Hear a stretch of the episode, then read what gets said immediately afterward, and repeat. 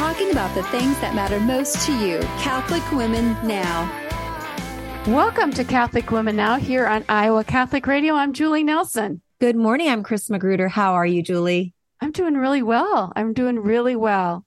How about you, Chris? It's it's a beautiful day here. A little bit warmish, but you know.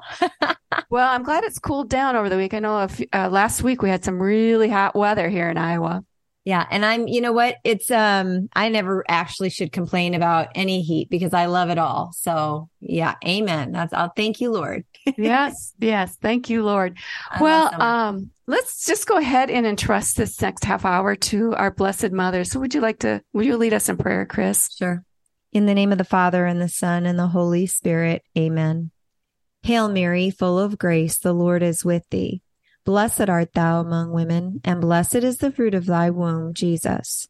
Holy Mary, Mother of God, pray for us sinners now and at the hour of our death. Amen. In the name of the Father, and the Son, and the Holy Spirit. Amen. So okay, Julie, well, we got any you got any truth, beauty, and goodness that you're recognizing these days? Oh, you just took the words right out of my mouth. I was going to ask you first. Yes, I do. I had a, a really pleasant experience on uh, air travel recently. I was flying from DC to Florida. And uh, my husband and I were sitting together. I was in the middle seat. A woman came in and sat in the window seat on, to my right. And we took off. I'm reading my book. She's doing crosswords and all this kind of things. And so we get our drinks and we get our snack and we start talking. And the next thing I know, she t- she notices the book I'm reading. I'm reading a book on the supernatural and the saints by Patrick Rice, and she notices my book and she goes, "I like that." And I have I have had some interesting conversations start when I take those kind of books on planes. That's not the first. This is not the first time. So we it's get to talk. Sneaky evangelization tool. Is that what you're yes, saying? Yes, it is. It's so, it's a soft touch. So anyway, we start talking and come to find out she goes to a Holy Spirit church. Um, and we start sharing about the Holy Spirit and our experiences together and praying with people in public. And it was such an enlightening invigorating and beautiful conversation. And, you know, we both kind of uh, looked back at it without wondering, like, you know, of all the pl- seats in that airplane and all the randomness of selecting your seats, God knew that we would be sitting together on this air flight and we'd meet each other. So we exchanged uh, contact information. She lives in Florida. I said, well, we'll get together for coffee sometime when I'm down. And she goes, oh, yeah. And then we prayed for each other on the oh. airplane. Oh. It was so cool. And we commented too how, you know, people don't talk on airlines anymore like they used to. They just get on, put in their earbuds and they're in their own world but how we didn't know we were really conscious as a fact we didn't know how many people around us were listening to our conversation and may picked up on something mm, beautiful you know yeah. mine is a kind of a holy spirit thing too it isn't kind of it is a holy spirit thing just asking the holy spirit for guidance and um you know being able to be quiet and sit and listen and him giving me a very quick answer I mean, to me, that's a, a praise the Lord because I think um, sometimes we just have to do it. We just have to sit and ask. And when I, I'm surprised sometimes when he, when I get an answer so quickly. And so to me, that's just been now, you know, the, the goodness of God. His timing is perfect. He knows when we need answers and sometimes he makes us wait and sometimes he doesn't. But you know, just recently I was praying about something that was important to my heart and I just got a really fast answer. And I'm like, thank you, Holy Spirit. So, oh, you know, I love when that happens. Mm-hmm. It's always, it's a little, it's a real faith boost and it increases our trust in the Lord, right? Yes. Yes. Well, this kind and, of, your, your truth and beauty kind of ties into our topic today. We, it does. We've been doing a series on the Holy Spirit and today we're going to talk about charisms what is a charism? How do we know we uh, what charisms God has given to us? How do we activate them and make them alive in us? The different charisms, like the gifts of the Holy Spirit in Isaiah, the motivational charisms from Romans 12, 6 through 8, and some of the um, the prof the the uh, uh, the uh, function of the charisms. Yeah, so and, and why is why is it even important to know? Right? Why is it even important to know our charisms? For right. me, it was life changing. It was for me too, and understood how to activate them and use them for the glory of God. So, so simply, let's just kind of jump in, Chris. What is a charism? Just simply put, you know, let's talk about that.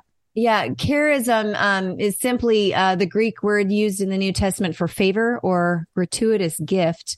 And they're just basically spiritual gifts, which are special abilities given to Christians by the Holy Spirit to enable us to be channels of God's love and help redeem the world, build up the church. Um, but they're used to as acts of love and charity, you know, for other people. And, you know, a lot of people, we, you know, we have gifts that are given to us, um, by the Holy Spirit for us, but charisms are specifically for us to use to help other people. God knew our journey. So he gave us these specific charisms because he knew how we would help build up the church and, and help other people with these gifts. That's what charisms are. They're those Holy Spirit gifts to help others.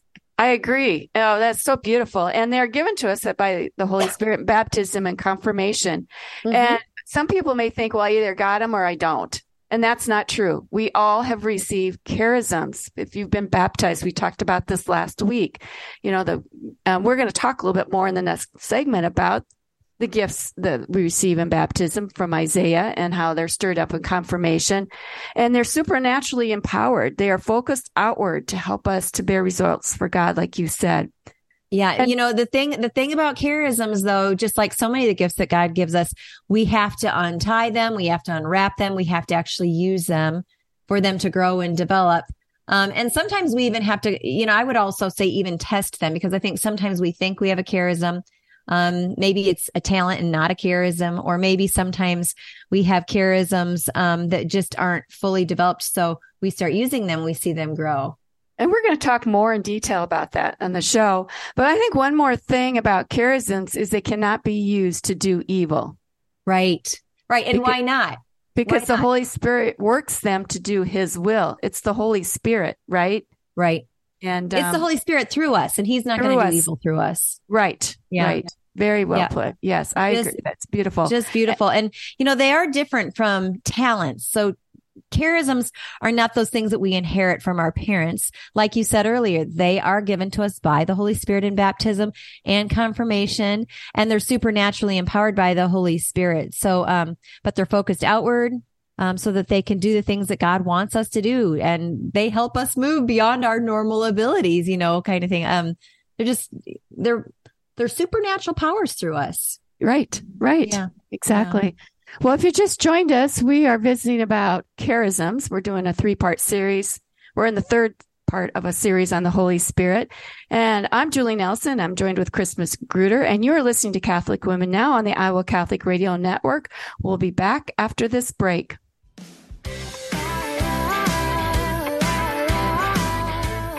Welcome back to Catholic Women Now. You're listening to Chris Magruder and Julie Nelson as we are talking today about our third series on the Holy Spirit and charisms. And what a charism is, as we said earlier, was that is a gift from the Holy Spirit. We all get them in baptism and the charism gifts of the Holy Spirit are used to help other people on our journeys. So, um, simply, how do we discern what our charisms are because we do all have them, whether we've opened them or not, whether we've opened those gifts or not is one thing. But how do we know we have a charism? Maybe what our charisms are.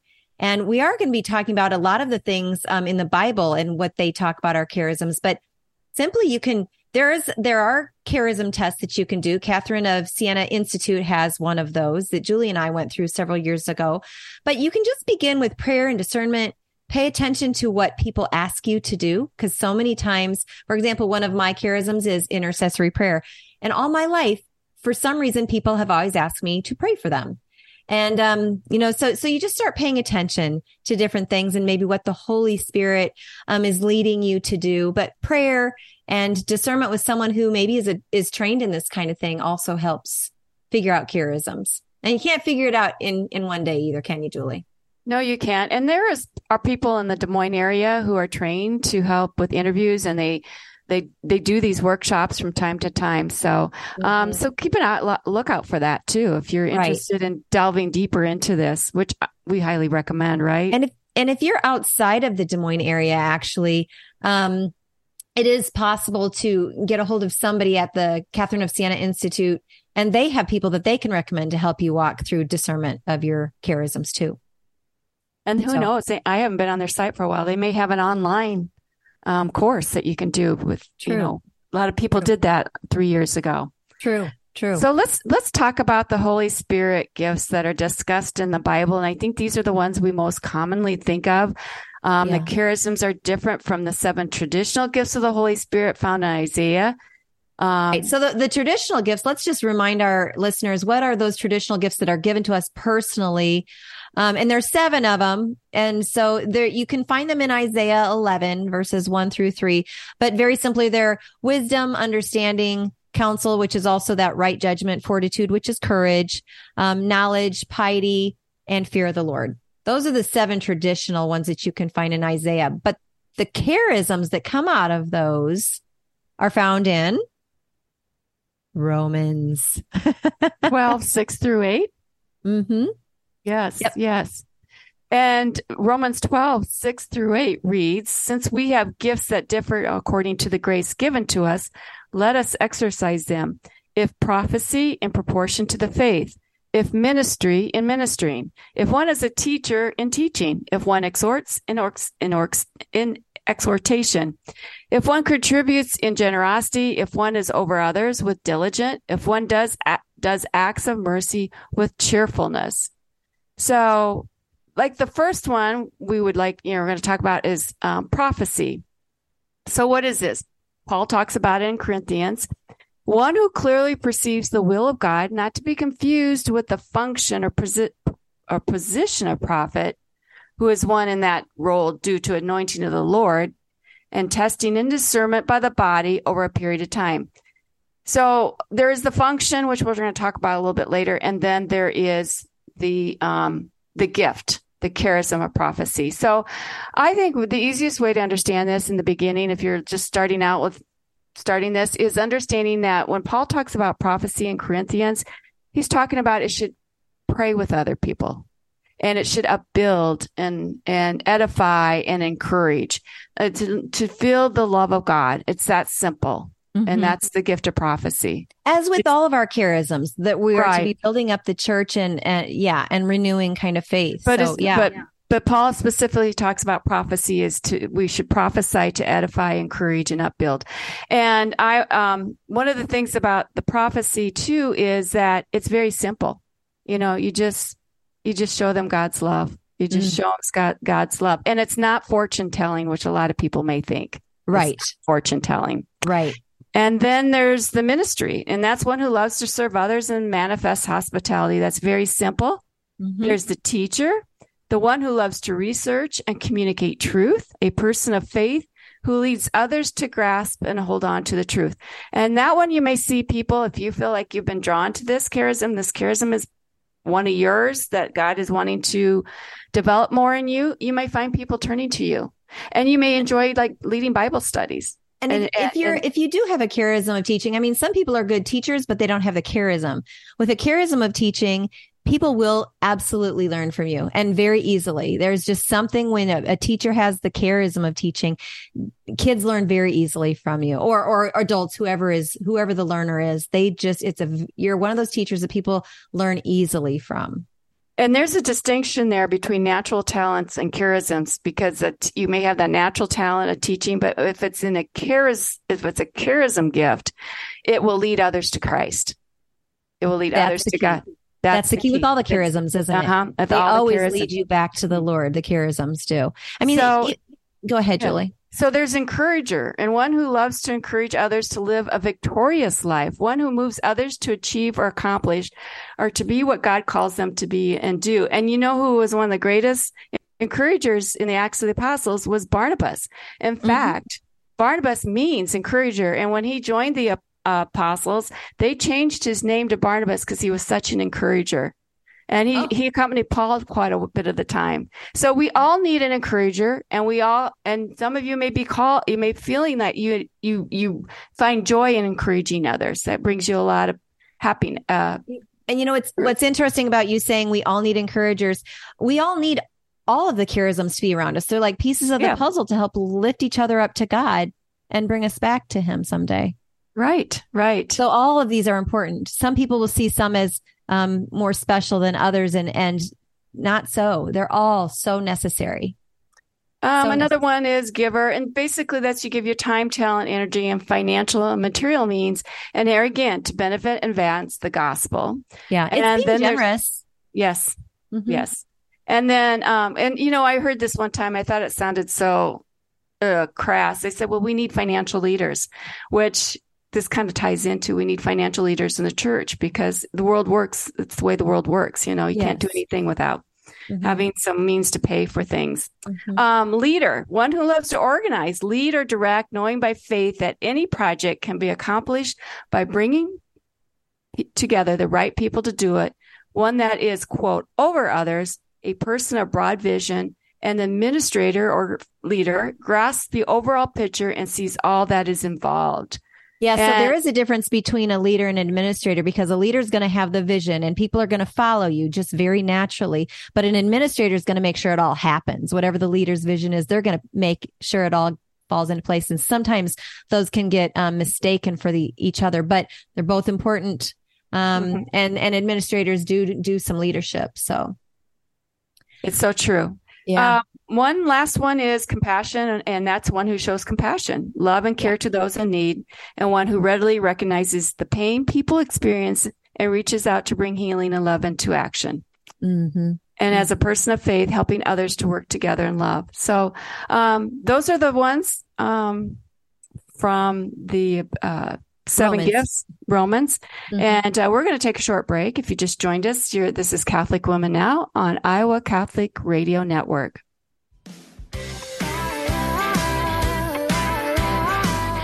Welcome back to Catholic Women Now here on Iowa Catholic Radio, where we are in the third week of a series on the Holy Spirit. And today we're talking about charisms.